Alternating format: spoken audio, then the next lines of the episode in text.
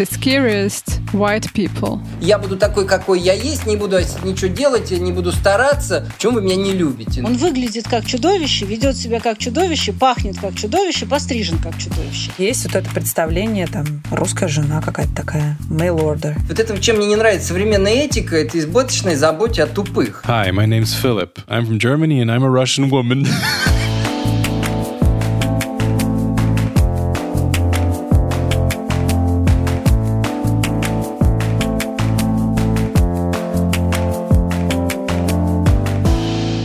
Всем привет! Вы слушаете подкаст «Она сказала, он сказал», в котором мы стараемся наладить диалог в этом странном, меняющемся мире гендерных ролей между женщинами и мужчинами. Диалог налаживаю я, Лола Тагаева. И я, Даша Жук. Если вам нравится наш подкаст, поставьте нам, пожалуйста, оценку или напишите комментарий в Apple подкастах или на любых других платформах, на которых вы нас слушаете. Это очень-очень важно для развития нашего проекта. Тогда нас увидят и найдут а, еще большее количество слушателей.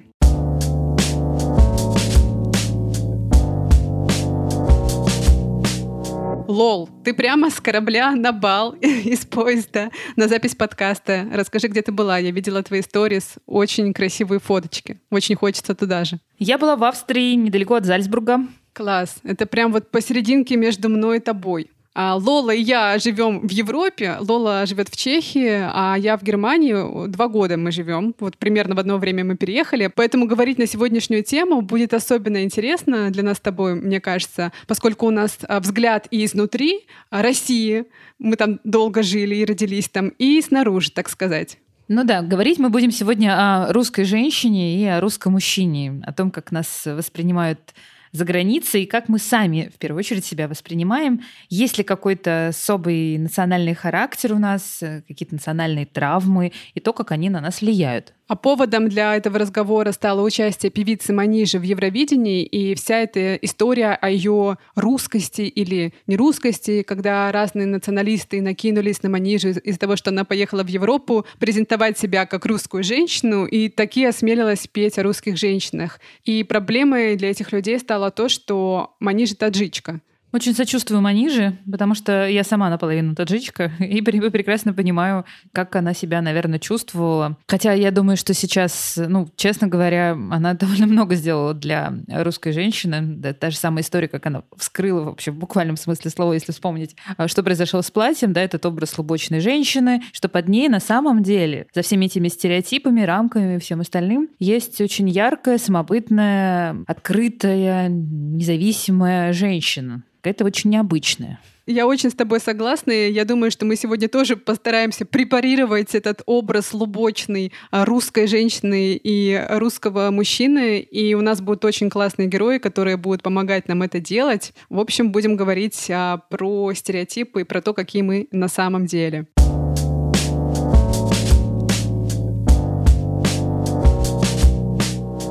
Даш, ты с какими стереотипами сталкивалась? Ну, ты пожила в Китае, в Германии. Что там вообще про русских женщин говорят? Знаешь, я все время сталкиваюсь э, с разными стереотипами, потому что мне кажется, что это такой способ наладить смолток для иностранцев. Но в основном все эти стереотипы касаются современной российской или советской политики. В Шанхае мой знакомый француз приветствовал меня словами «Hello, миссис Путин» все время, а лучший друг моего мужа, аргентинский еврей, говорил, что я опоила его, ну то есть мужа, а, новичком. Это он так а, любовный яд называл. Ну и, конечно, еще вот эти вот все «Даша, ты Russian spy», а «Даша, ты агент ФСБ» или КГБ. Ну, в общем, я, честно говоря, не обращаю на это внимания, я просто привыкла. Но еще я заметила такую историю, что когда люди говорят, близкие мне даже, говорили про шпионов, такое ощущение, что иногда они говорили это всерьез, потому что, правда, есть опасения, что какая-нибудь такая милая и приятная девушка из России может на самом деле оказаться агентом, которая зачем-то внедрилась в немецкую семью, чтобы выведывать какие-то страшные секреты. Анны Чапман. Да, Дарья Чапман. Но это, конечно, все какой-то абсурд. А При этом, хочу я сказать, я знаю истории девушек, которые сталкивались с куда более серьезными предрассудками, и мне прямо обидно за нас, за русских женщин. Вот у моей приятельницы, например, которая живет в Австрии, были проблемы с родителями ее мужа, которые ее не принимали просто потому, что она русская. И это, по их мнению, могло значить, что замуж она выходит не из любви к их сыну, а из желания получить европейский вид на жительство. Они были против этого брака и в знак протеста даже на свадьбу не пришли. Это, конечно, очень грустно. У нашей героини Саши Капустина из Калифорнии, автора подкаста об эмигрантах в США «We the Aliens», то есть «Мы инопланетяне», были похожие опасения по поводу своей русскости и того, как ее могут воспринять родители ее мужа. Привет, Саша, привет. привет. Привет, привет. Хочу начать с такого вопроса. Чувствовала ли ты, что были какие-то ожидания у людей в Америке, с которыми ты знакомилась, или стереотипы по поводу того, что ты русская женщина? Я, честно говоря, когда мы с вами договорились о встрече, я спросила некоторых своих э, знакомых о том вообще, какие есть мысли про русских про русских женщин. А, Ну и, конечно, всплывают несколько вещей, да. В первую очередь все, что связано с э, холодной войной, хотя казалось бы, в современном поколении, в молодом, это все должно куда-то было бы уже и уйти, но, тем не менее, все равно и в популярной культуре и в каких-то таких бытовых вещах эти шуточки, они все время проскальзывают. Что, а вот ты там коммунистка. И первое время меня это просто шарахало от этого, потому что какая я, извините, коммунистка ни в одном глазу. Но в их представлении, ну, как бы ничего не изменилось практически. Ну, есть еще, конечно, этот э, стереотип, но он сейчас меньше как бы в поле зрения, скажем так. Но в 90-е годы была очень такая -то волна, то, что называется mail order brides. Да, это невесты по почте. И, и это была такая тема. Были я сегодня с мужем, э, мужа спросила, оказывается, были по телевизору, показывали рекламу русских женщин по телевизору. И это, это забавно, конечно. Это было в 90-е. Да, да. И в 90-е много женщин приехали сюда. И, конечно, есть вот это представление, там, русская жена какая-то такая, mail order. Ну, ты замужем э, за американцем, и я знаю, поскольку мы с тобой накануне немножечко про это поговорили, что у тебя были определенные сложности и рефлексия на тему того, что ты Russian bride, русская жена. Угу. Расскажи про это и как ты с этим справилась, и как тебя встретили родственники мужа. В самом начале, конечно, у меня были вот эти такие мысли, что а вот там не думает ли он или его друзья или его семья, что я там пытаюсь с ним что такое мутить ради грин-карты.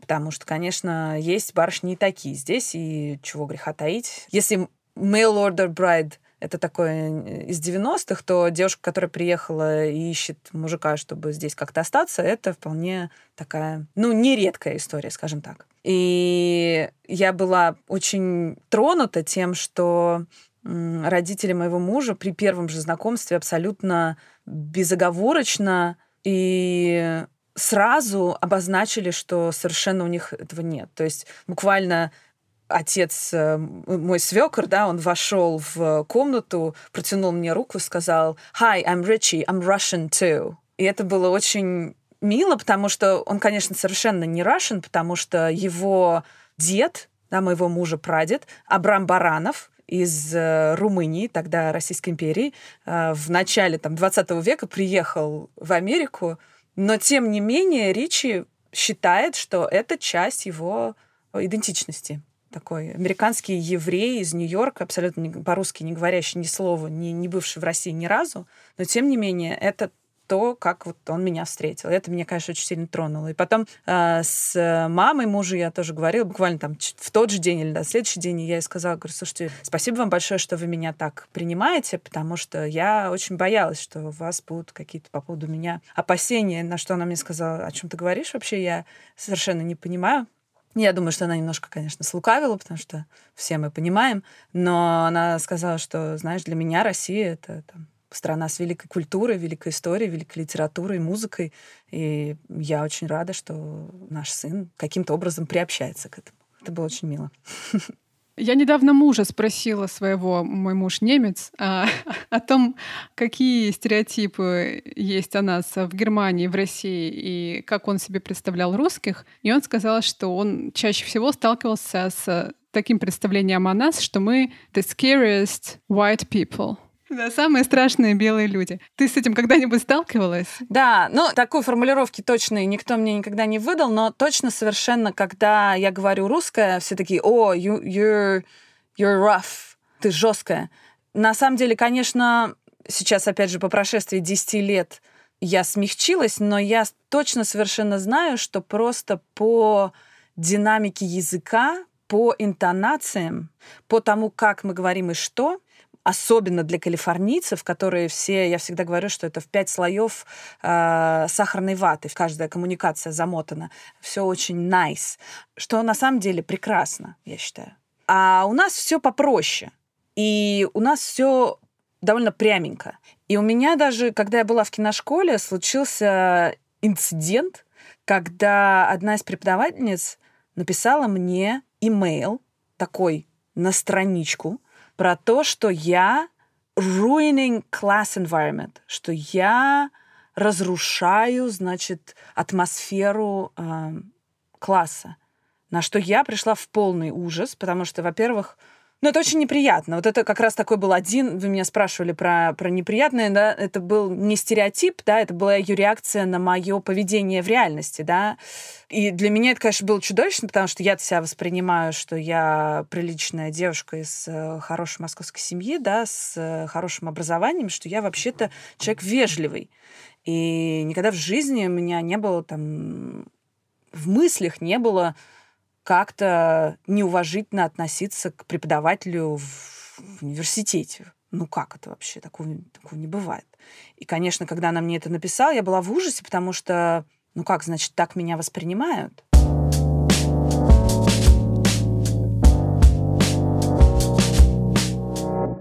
Вообще, мне кажется, что русские женщины воспринимаются, воспринимаются именно как идеальные жены. То есть они очень красивые, они ухоженные, иногда даже чересчур. Но вот все эти каблуки не к месту. При этом обязательно обожающие домашнее хозяйство. Просто такие вот степфордские жены, если кто смотрел фильм или читал книгу. Я как раз на днях посмотрела этот фильм. А, я не буду спойлерить и пересказывать а, весь сюжет, но речь там идет о а, мужчинах, которые ради своего удобства создали себе таких жен роботов-домохозяек. Очень любопытное кино. Ну, в общем, тебе кажется, что русские женщины так воспринимаются за границей, примерно как э, героини этого фильма. Да, абсолютно. Ну, и при этом, конечно, если продолжать этот образ, да, вот этой женщины, русская женщина очень заботливая, но э, мечтающая уже, наконец, покинуть Россию и выйти замуж э, за границей, что, конечно, очень расстраивает и иногда даже бесит этот образ. Абсолютно. И меня сильно подбешивает. Какие у меня ожидания от русской женщины? Ну, чаще всего эта женщина очень замученная, потому что, наверное, она не очень любит себя и вкалывает на трех сменах. И на работе, и дома. А еще, как мы знаем, выглядеть должна очень хорошо. При этом русская очень часто для меня умная. То есть, если я знаю, что где-то, вот я живу за границей, где-то будет русская женщина, я чаще всего готовлюсь к тому, что, скорее всего, мне будет о чем с ней поговорить. Я думаю, что она хорошая и добрая, и очень часто за это платит как раз. Иногда русская женщина, наверное, еще может и разозлиться и начать думать, ну хорошо, хорошо, хотите этого своего патриархата. Вот вам. И садится дома, и действительно становится вот такая вот степфордская жена.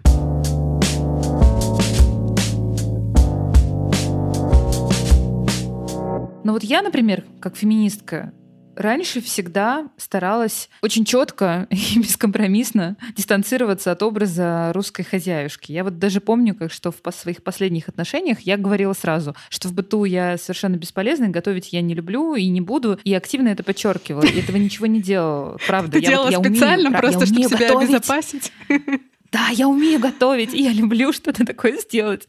Я поддерживала этот образ, я даже специально заказывала еду, а не готовила. Вот. Но мне просто очень хотелось от этого стереотипа уйти, и, и чтобы вообще, ну, то, что, ну как, ну как в самом начале сложится, так дальше и пойдет, да, я как-то хотела сразу подчеркнуть, что это не про меня. И как реагировали окружающие люди на, на эти заявления? Слушай, а нормально, они просто сами начинали готовить и заниматься хозяйством. Прекрасно. Ну, поняли, ну ладно, ты такая, хорошо, я пошел, иду поделаю что-нибудь по, по дому. А сейчас, вот когда я забываю э, этом своем позиционировании, я даже могу наготовить там на сразу, конечно же, на полк солдат, и вот и какой-то удивленный взгляд э, сказать, ну, в общем, а что ты хочешь? Я же русская женщина. Ну, это, конечно, степ над э, самой собой, вот над стереотипами. Но вот что тут, мне кажется, важно разделить. То есть если я могу проявить заботу так, то почему бы нет? Ну, это же просто кухня, да? Главное, что я правда этого хочу сейчас, а не потому что я это должна кому-то, обязана вот мужика накормить. Какая же я тогда хозяйка, если у меня мужик ходит не накормленный, и я ничего не готовлю, да? То есть вот этот, вот этот подход сразу нет. А если я хочу проявить заботу таким образом, то да. Но на самом деле я очень скоро перестаю хотеть, если это буду делать только я. И я про это тоже сразу говорю. Главное честно сказать. К слову, про заботливую русскую женщину. А, так получилось, правда, не специально, что мой муж и Лолин партнер а, не русский. Ну нет, нет, мы на самом деле любим русских мужчин. Просто так получилось. Так получилось. Итак, мы спросили о том, какие были стереотипы о русских женщинах и как они изменились у наших мужчин. Встречайте, мой муж немец Филипп и партнер Лолы итальянец Альберто. Алло, алло, алло. My name is Alberto. I'm Italian. Привет, меня зовут Альберто, я из Италии.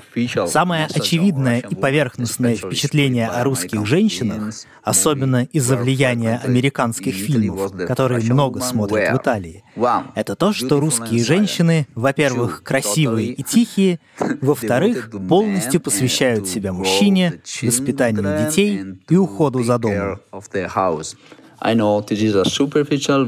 Я знаю, что это поверхностное восприятие, но это месседж, который мы слышим тут, на Западе.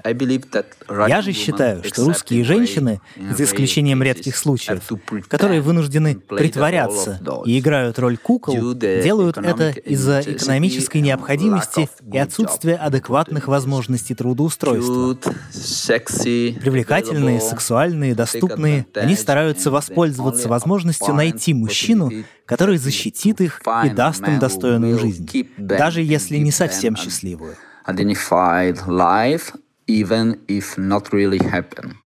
Hi, my name is Philip, I'm from Germany, and these are my stereotypes. Привет, меня зовут Филипп, я из Германии, и это мои стереотипы. Стереотипы о русских женщинах. Честно говоря, мне не очень интересны стереотипы, но они отличный повод пошутить над людьми. Но так или иначе, я постараюсь быть серьезным. Я знаю несколько стереотипов, я бы сказал, архетипов российских женщин. Что мне приходит в голову? Сильная коммунистка, которая работает не меньше ее коллег-мужчин. Сильная жена, которая заботится о том, чтобы в ее семье и доме все было хорошо, независимо от того, есть ли у нее хороший муж или нет. Может, нам не стоит говорить о мужьях прямо сейчас. Uh, И клише пережиток из 90-х, я не уверен, насколько оно актуально сейчас, это женщины, которые иммигрируют в другие страны, чтобы заработать деньги своим телом. Видимо, это самый грустный стереотип. Еще один архетип, который я представляю, это такая охотница за деньгами, которая выглядит так, словно ее волнует только ее собственная внешность и чтобы у нее был мужчина, который бы о ней заботился. Как эта девушка, как ее зовут? Людмила. Людмила. From the movie «Москва слезам не, не верит». И это, конечно, напоминает еще об одном клише о трофейной жене олигарха, красивой молодой женщине, рядом с очень богатым мужчиной, которой не обязательно быть умной или интересной, потому что это не ее роль. Не для этого она выходила замуж. И что их всех объединяет, как мне кажется, так это способность нести внутри себя боль, потому что во всем этом есть что-то про принесение себя в жертву. Жертвой могут стать способности, тело, собственное счастье, собственная душа собственная жизнь целиком. А еще есть какая-то сила. Мне всегда казалось, что в русских женщинах есть какая-то темная и холодная сила. Но если честно, в реальности все не так однозначно. Я встречал добрых, душевных и бесхитростных русских женщин точно так же, как встречал бессердечных и жестких. Я думаю, что То, что вы видите вокруг себя, скорее говорит что-то о вас самих, чем о реальности. Этот выпуск был бы неполным, если бы о русских женщинах и русских мужчинах мы не позвали поговорить русского мужчину, того самого. И мы записали очень интересное интервью с Александром Маленковым, главным редактором мужского журнала «Максим». Александр работает в мужских медиа с конца 90-х, э, так что как журналист он наблюдает за трансформацией русских мужчин уже более 20 лет. Ну и как у человека, который любит рефлексировать и, как он сам говорит, воспарять над обыденностью, ему есть что сказать про русских женщин. Здравствуйте. Здравствуйте. Здравствуйте. Здравствуйте. Александр, спасибо, что вы к нам сегодня пришли. Самый главный вопрос, который мы задаем сегодня для этого подкаста всем нашим спикерам, нашим собеседникам, это какой для вас э, русский мужчина и русская женщина? Как вы их видите? Ну, к русским женщинам я отношусь лучше, чем русским мужчинам. Конечно, мужчинам досталось такое довольно тяжелое наследство от прошлого. Надо просто помнить нашу историю. Это были долгие годы отрицательной селекции. То есть все более-менее такое яркое, самобытное, индивидуальное у нас не приветствовалось. И там, в советское время, особенно там, в первой половине 20 века, в общем-то, искоренялось. И мужчин а, приучали к коллективному такому сознанию, общинному, ну, что никак не способствует развитию ярких индивидуальных качеств. При том, что женщины в это время, как бы так немножко этажом ниже, с, не на уровне глобальных свершений, а на уровне быта, тащили на себе всю страну. В отсутствие удобств, комфорта и достижений элементарных бытовой цивилизации, они, как все это прекрасно знают, знаете, работали все на двух работах. То есть приходили с работы, так что в феминистском грех жаловаться. У нас женщины работали э, больше, чем мужчины, больше, чем где бы то ни было, в какой бы то ни было стране. А потом становились, как моя мама говорила, к станку дома. Вот, и готовка, стирка, уборка, все руками, все руками.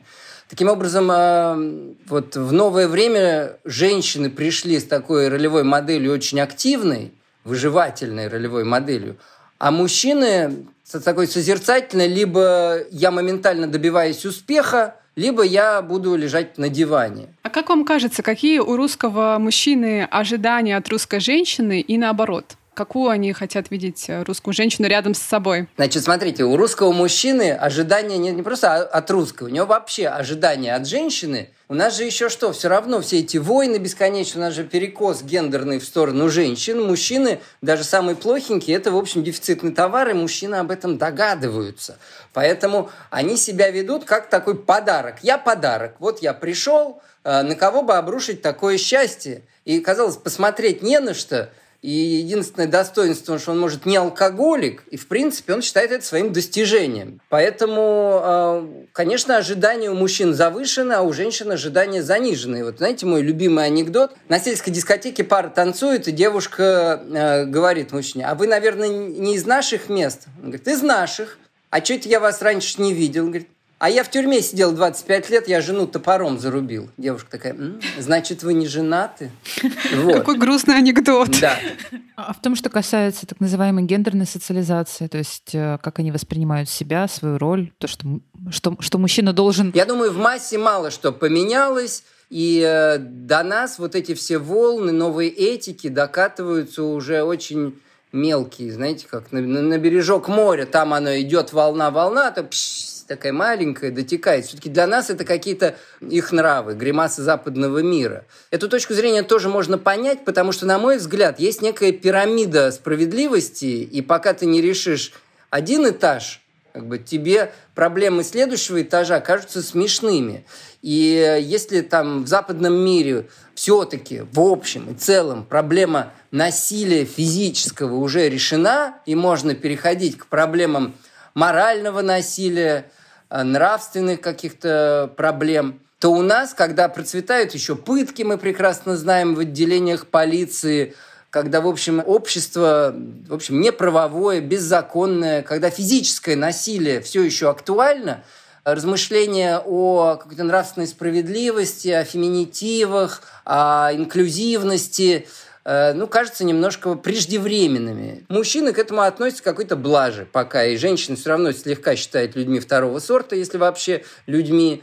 И баба, и баба за рулем, да, вот. С такси еду вот сейчас в аэропорт, авария на дороге. Таксист, нормальный человек, выглядит уже прилично. То есть такой лысый, ну совсем, знаете, бритый, такой мускулистый, как-то одет, так все. Говорит, ну, небось, баба за рулем. Понимаете? Ну, просто у него на автомате это.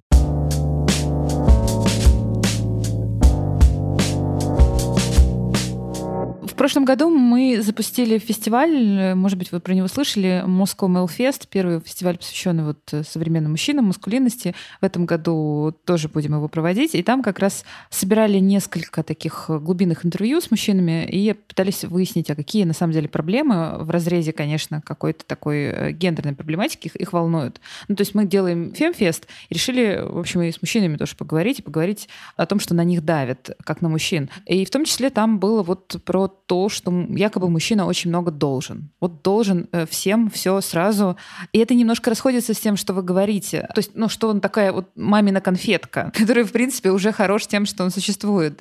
Есть какая-то все-таки система должествования для сегодняшнего мужчины, для русского мужчины? Когда мы делаем обобщение по поводу людей, это всегда некое лукавство, это всегда немножко сложно. Люди очень разные. Конечно, соблазнительно вот придумать некое качество для всех русских мужчин. И, конечно, вот в такой беседе публицистической журналист, когда ты начинаешь говорить, знаете, все люди разные, у всех все по-своему, а, все зевнули и ушли, потому что все хотят каких-то обобщений, вот четко, знаете, вот я пришел, и сказал, на всех мужчин давит э, атмосферный столб. И все такие, ва, круто, да? Я, конечно, попробую так немножко натянуть какие-то, знаете, пылкие блестящие натяжки устроить. Но, в общем, на, на мужчин давит не больше, чем вообще на людей. Сейчас есть некое такое вот ненавистная мне миллениальская такая тема, что никто никому ничего не должен, нужно получать удовольствие от жизни. Это все, конечно, зашибись. У каждого человека, да, есть ответ, он должен, должен, да. Вот я никому ничего не должен. Ты должен. Ты должен родителям, ты должен детям, ты должен всем окружающим, ты живешь в мире с ними, ты должен там не кидать бумажки на улице, ты должен как бы делать то с людьми, как известно, что хочешь, чтобы они делали с тобой. Вот, поэтому это нытье, что э, ой, столько обязанностей. Я думаю, они жалуются на противоречивые требования, да, что он э, женщины так хотят и нового, и старого. Потому что женщины тоже, в общем, у нас пришли оттуда, и у них тоже, у большинства женщин патриархальные ценности. Многие женщины хотят, чтобы мужик зарабатывал, а я сидела дома, и он меня содержал, и я была домохозяйкой. Это многие, для многих это вот картина счастья. Но при этом, чтобы он относился ко мне как к полноценной личности, чтобы это у нас было полное равноправие – ну, конечно, да, это противоречие. Если ты хочешь быть домохозяйкой, ну, неизбежно твое право голоса чуть-чуть э, в каких-то серьезных финансовых вопросах, наверное, так, будет в мужской голове меньше. Если вы хотите поговорить об ущемлении прав мужчины, обсудить повестку дня защитников прав мужчин, есть такое движение за права мужчин, оно так парадоксально и неожиданно звучит – а, потому что если вы хотите равенства, ну давайте загибать пальцы. Воюют на войнах мужчины, убивают в основном мужчин. Когда, знаете, первыми спасают с тонущего корабля женщин и детей, это их повестка дня. Да? У нас была статья в Максиме, которая называлась «Одно неловкое движение за права мужчин». И а, список жертв всегда, значит, вот погибло столько-то женщин. Мужчина расходный материал, такой disposable sex его называют в Америке, вот они, то есть такой одноразовый.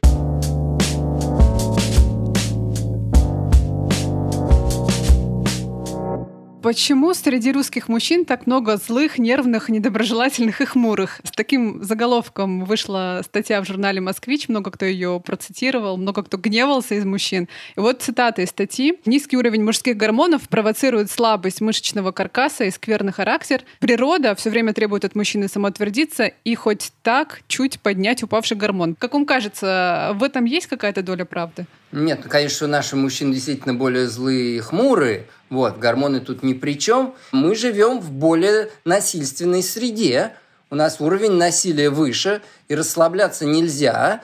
И, как говорится, если вы улыбаетесь, вы делаете свои зубы беззащитными. Мы все немножко на стреме. И, в общем, это же неспроста, не потому что мы злые. Такая среда у нас, мы еще не доросли, да. Я помню, я еще не выходил, когда мне было 20 лет, из дома без газового баллончика, да. Что тут улыбаться-то особо? Вот. И знаете, я до сих пор, когда прилетаю из-за границы, я сразу так внутренне группируюсь. Я реально расслабляюсь. В Европе я как-то... У меня такое, может быть, иллюзорное ощущение, что я в большей безопасности нахожусь там, чем э, дома. Дома, знаете, и стены могут напасть. Опять же, есть русские мужчины внутри Садового кольца, есть русские мужчины в Челябинске. Это два абсолютно разных вида. Это они стоят немножко на разных уровнях цивилизационного развития. Я не говорю, что они там пятикантропы, да, просто цивилизационное развитие – это в том числе и там снижение уровня насилия, повышение уровня грамотности, повышение уровня эмпатии и толерантности. Они просто еще до, до тех мест э, цивилизации этот уровень не докатился. Он докатится, потому что цивилизация развивается неравномерно, естественно, да, и а Россия слишком большая страна, мы не Бельгия, чтобы вообще понять русский мужчина, поэтому так немножко тоже лукавое, потому что Скорее, я бы сказал, что в садов... внутри Садового кольца не русские мужчины живут. Не, не потому, что они кавказцы, что тоже верно, а потому, что они уже более европейцы. Тут как-то такая среда, которая нас перевоспитывает в Москве. А там, ну, пока еще нет, пока еще нет. И мне тоже, вот я живу в Европе, мне тоже кажется, что есть вот э, такое представление о русских мужчинах. Как вам кажется, вот в действительно вот в национальном характере э, русского мужчины эта составляющая, она такая вот именно доминирующая, пугать э, остальные народы вокруг нас? Ну, это все тот же культ силы, да. То есть ты должен, чтобы тебя желательно боялись, ты лучше будешь страшным, чем симпатичным. Но мы говорим о культурных стереотипах, которые подпитываются той же самой культурой. Это будет еще долго. Еще раз, русские мужчины такие на фоне не русских мужчин, на фоне европейцев. Если вы вспомните, я не знаю, какой-нибудь фильм «Беспечный ездок», где вот это столкновение показано, да, вот этих хиппи, мотоциклистов, каких-то свободных людей, веселых, творческих – и реднеков такой американской глубинки, которые, значит, в таких клетчатых рубахах, в бейсболках, небритые, когда он просто в какой-то момент просто для развлечения его подстреливает, этого мотоциклиста, потому что у него длинные волосы. Это такой же пугающий типаж. Это, еще раз, тот же самый э, разные уровни цивилизационного развития. Ну и, конечно, этот стереотип будет иметь свою инерцию еще довольно долго, да, потому что русские приезжают в Америку, они там выделяются, они не улыбаются, они там много криминала, это колоритно. Естественно, это имеет такое же отношение к правде, как стереотип о том, что а, все китайцы владеют кунг-фу, понимаете, ну, как, как вот все национальные стереотипы. А все негры играют в баскетбол, а все русские, русские мафиози.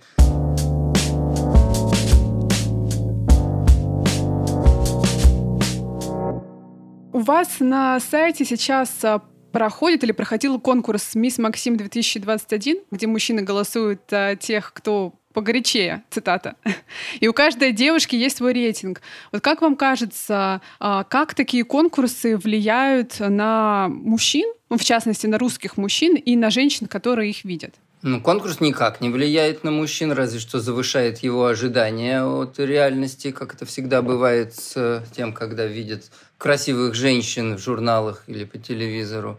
А на женщин это влияет, я думаю, это их стимулирует, как любой спорт. Это же почти спорт. Любой рейтинг, любое соревнование, оно это тонизирует. Есть да. а, такое мнение, что эти конкурсы, вообще, в принципе, конкурсы красоты и эротические журналы или журналы с какой-то эротической подоплекой вносят определенный вклад в формирование стереотипов и поддерживают их, поддерживают там патриархальные ценности. А, да. Как вы к этой Нет, проблеме оно... относитесь и рефлексируете ли вы как-то на эту тему? Я всегда, знаете, за естественный отбор. Если ты тупой, ну что мне, вот это, чем мне не нравится современная этика, это избыточная забота о тупых. Вот. Если ты не понимаешь, что это сказка, что это кино, что это журнал, что это фотосессия, что это работа а, фотографа, осветителя, визажиста, что так не бывает в жизни, что это просто красивая картинка. Ну, я могу только посочувствовать, я не буду о нем заботиться, понимаете? Тогда пусть он идет в фотобой гулять. О, лес! Вот башкой он бьется в стену. Странно, а выглядело как лес. Ну, мне его не жалко. Вот, соответственно, если кто-то всерьез считает, что начинает искать женщин, которых он видит в кино и в журналах в жизни, и расстраивается, что они что-то все не такие глянцевые, ну, это его проблемы. Э, женщина не обязана соответствовать ничьим ожиданиям. Это ее выбор, да? То, что от нее ждут, чтобы она была красивая, ровно так же, как тебя оценивают, чем ты лучше, тем лучше тебя оценить. Вот эта позиция «я буду такой, какой я есть, не буду ничего делать, не буду стараться, почему вы меня не любите?» Ну, извини.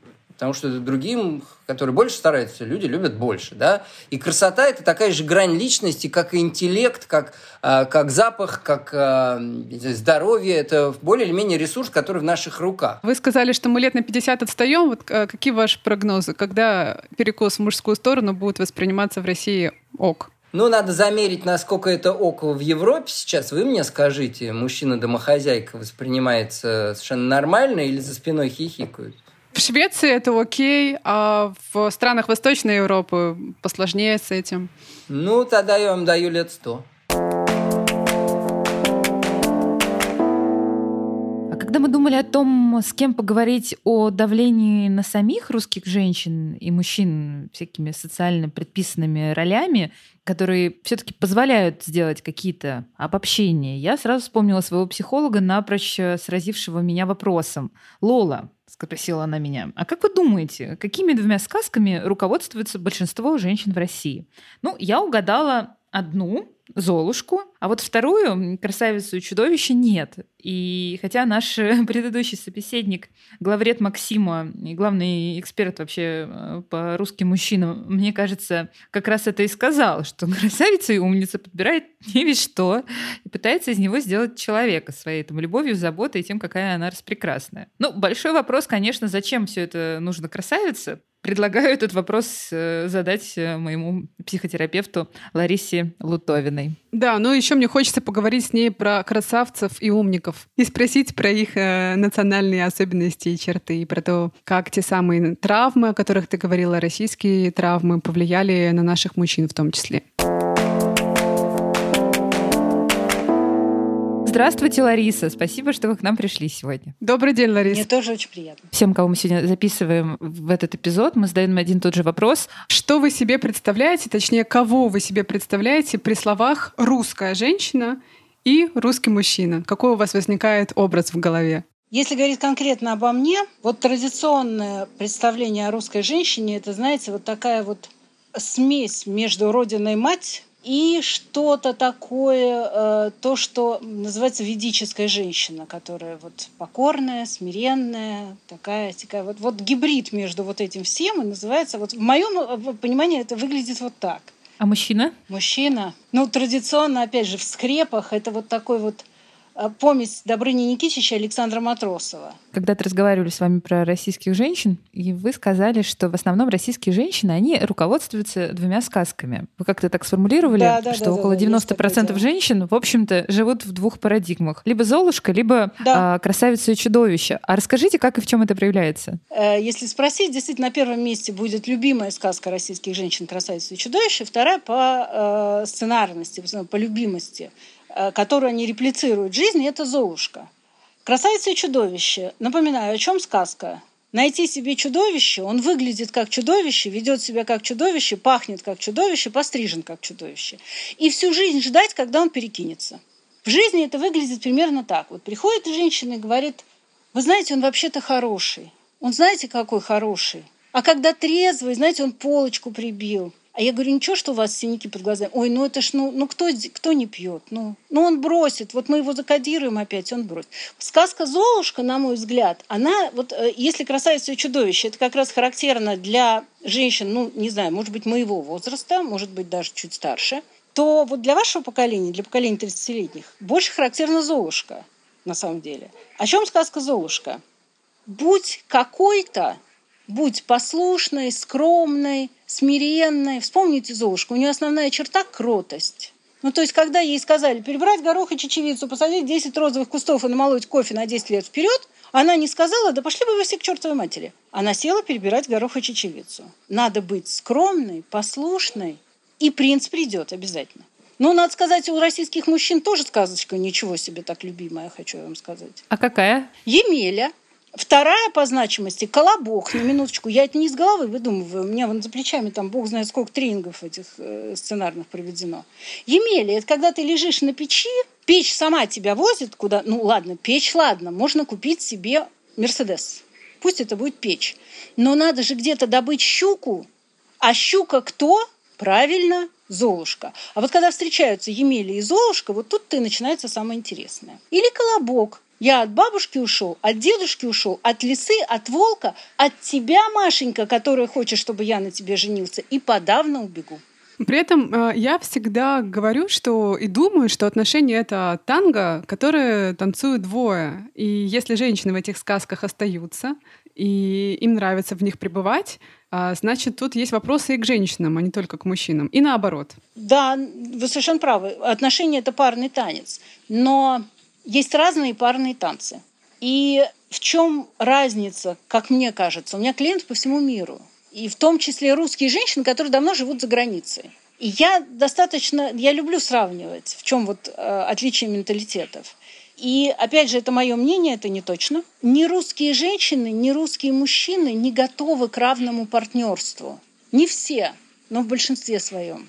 Русская женщина достаточно часто, мы, надо помнить, что мы говорим о стереотипизированной такой женщине, это не значит, что это надо применять там каждому на себя, а, достаточно часто готова променять уважение на восхищение. Как это выражается? Это выражается... Уважать можно равного, а восхищаться можно красивой розой. Роза не предполагает уважения. Я, конечно, понимаю, что это мавитон рассуждать об особенностях русской национальной культуры, сидя на Бали, но, тем не менее, на Бали вот э, среди местного контингента русских, то достаточно много живет русских. Это очень видно. Всегда можно выделить русскую женщину. Вы наверняка это встречали в, там, где вы живете.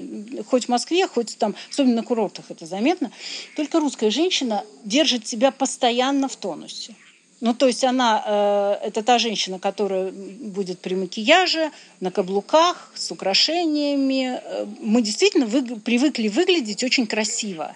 И это одна из составляющих образа русской женщины для иностранцев. Она всегда красива. Но это такая вот э, преподготовка для того, чтобы обязательно выйти как-то удачно замуж? Это вот такой способ э, социализации? Мне бы хотелось сказать нет, но да.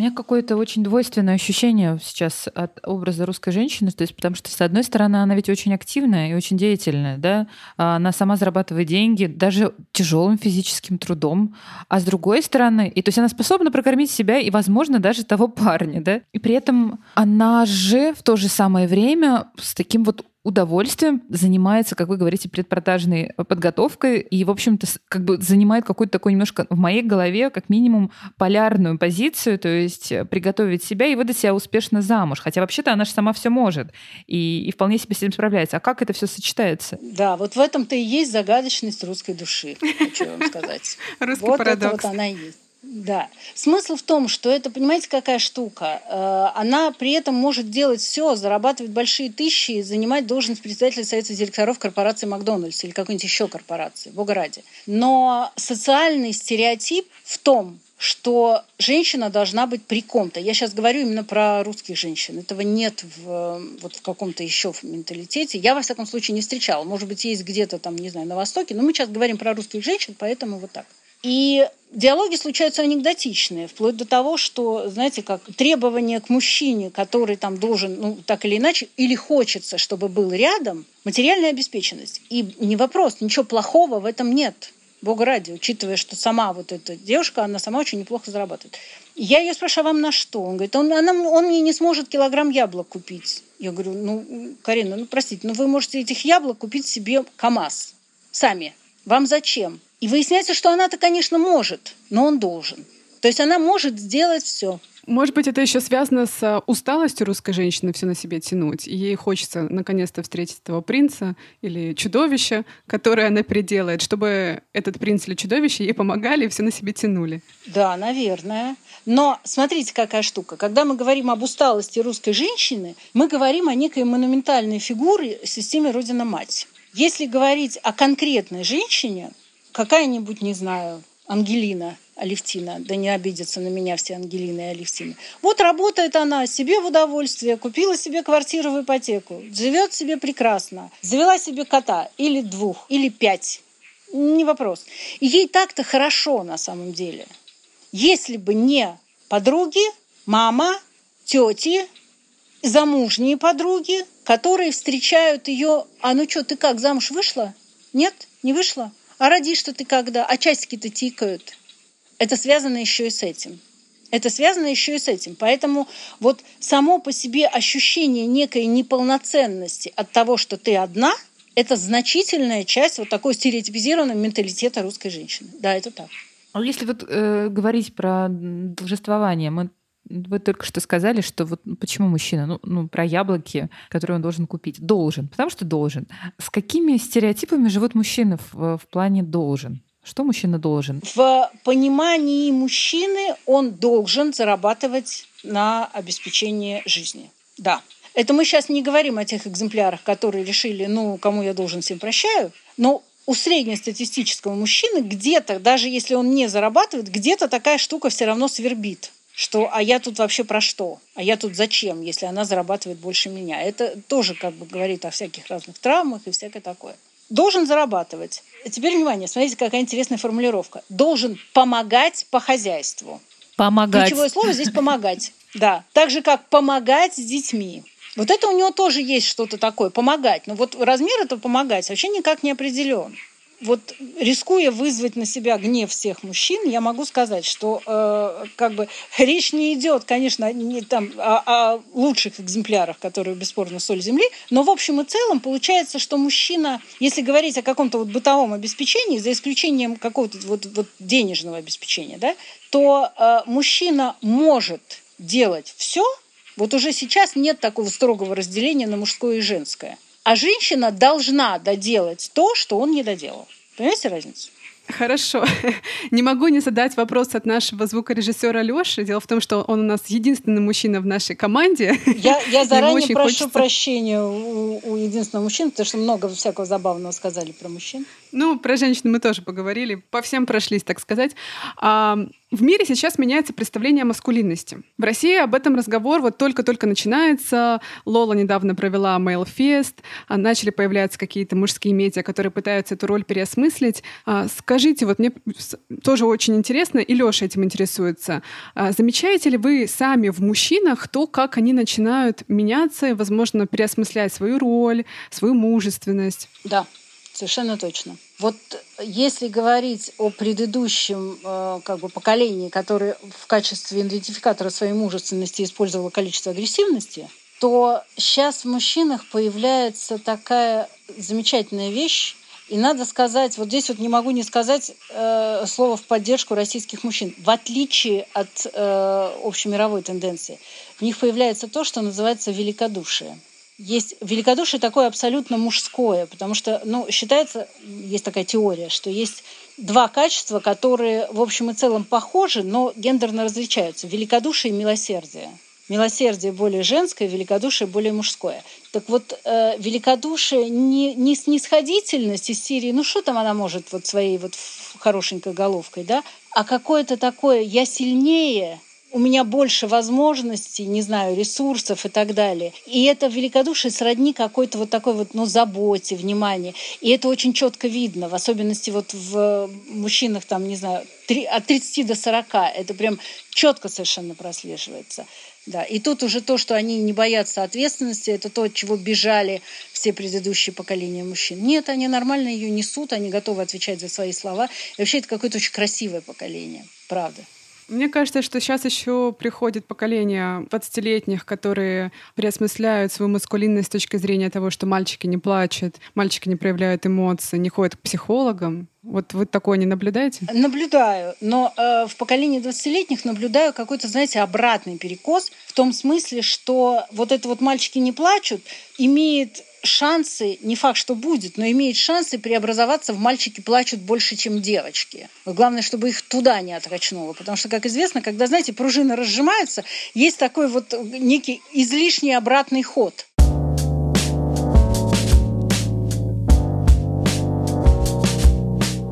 Вообще мне немножко грустно даже. Немножко грустно в том смысле, что ну, русская женщина какая-то ведь не очень-то счастливая. И ты знаешь, судя по тому, как она себя ведет и как она себя ценит, что делает не очень-то и умная. Ну, грустно от того, какая русская женщина и какой русский мужчина. От русского мужчины просто А, хочется взвыть. наших друзей за границей и, и- и внутри России тоже. А что касается русских мужчин, то, ну, конечно же, мы не хотели рисовать никакой образ злодея, человека, который довольно бесчувственен, наверное, к чувствам женщины, которая находится рядом.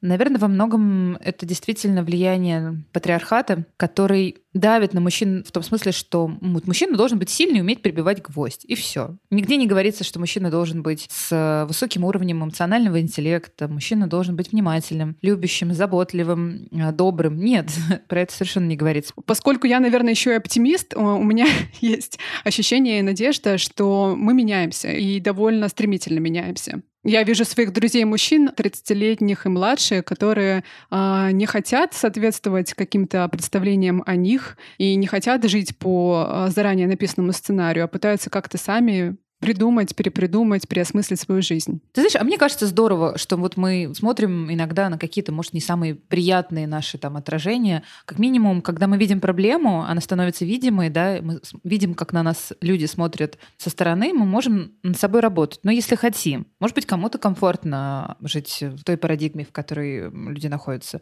Почему нет? Но если действительно какая-то общая картина очень похожая, то мне кажется, это повод задуматься. Конечно, мы же говорим не о том, что все женщины русские такие, все русские мужчины такие, мы говорим скорее о каких-то тенденциях, да. И мне вчера мой муж э, Филипп э, говорил про то, как он себя ощущал, когда приезжал э, на Майорку и видел такого типичного классического немца, описанного в анекдотах, и там очень много таких немцев было. Такие пузатенькие немцы с босоножками или сандалями, надетыми на носок. Это прям такой образ клише немца в Европе, возможно, в России. А, И потом, когда очень было много всяких, я не знаю, шуток, анекдотов, каких-то стендапов на эту тему, немцы это увидели, отрефлексировали и перестали эти носки надевать. Мне кажется, это такая отличная история про зеркало, которое... Вот ты увидел это зеркало, ты посмотрел на себя, и ты понял, что, блин, может быть, это не классно, может быть, а, я могу как-то по-другому выглядеть. И вот в этой истории, про которую мы с тобой сегодня много говорили, это про то, что, может быть, я как-то могу вообще по-другому жить.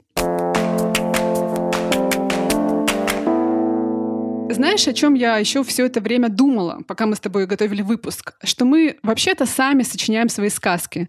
Иногда нам только кажется, что кто-то их за нас уже написал, и следуем привычным сценариям. Во мне, признаюсь я тебе, тоже было очень много от Золушки. Возможно, что-то еще остается, потому что это долгий путь. И, наверное, что-то было и от красавицы. И я тоже долго думала, что я-то, конечно, могу, а, я сильная, я знаю, я, я могу, но мужчина должен, потому что он мужчина. Вот прям как э, твой психолог Лариса про это сказала. Ну а потом какая-то а, длительная рефлексия, знакомство с феминизмом, работа с этими темами, поскольку я как журналист стала этим заниматься.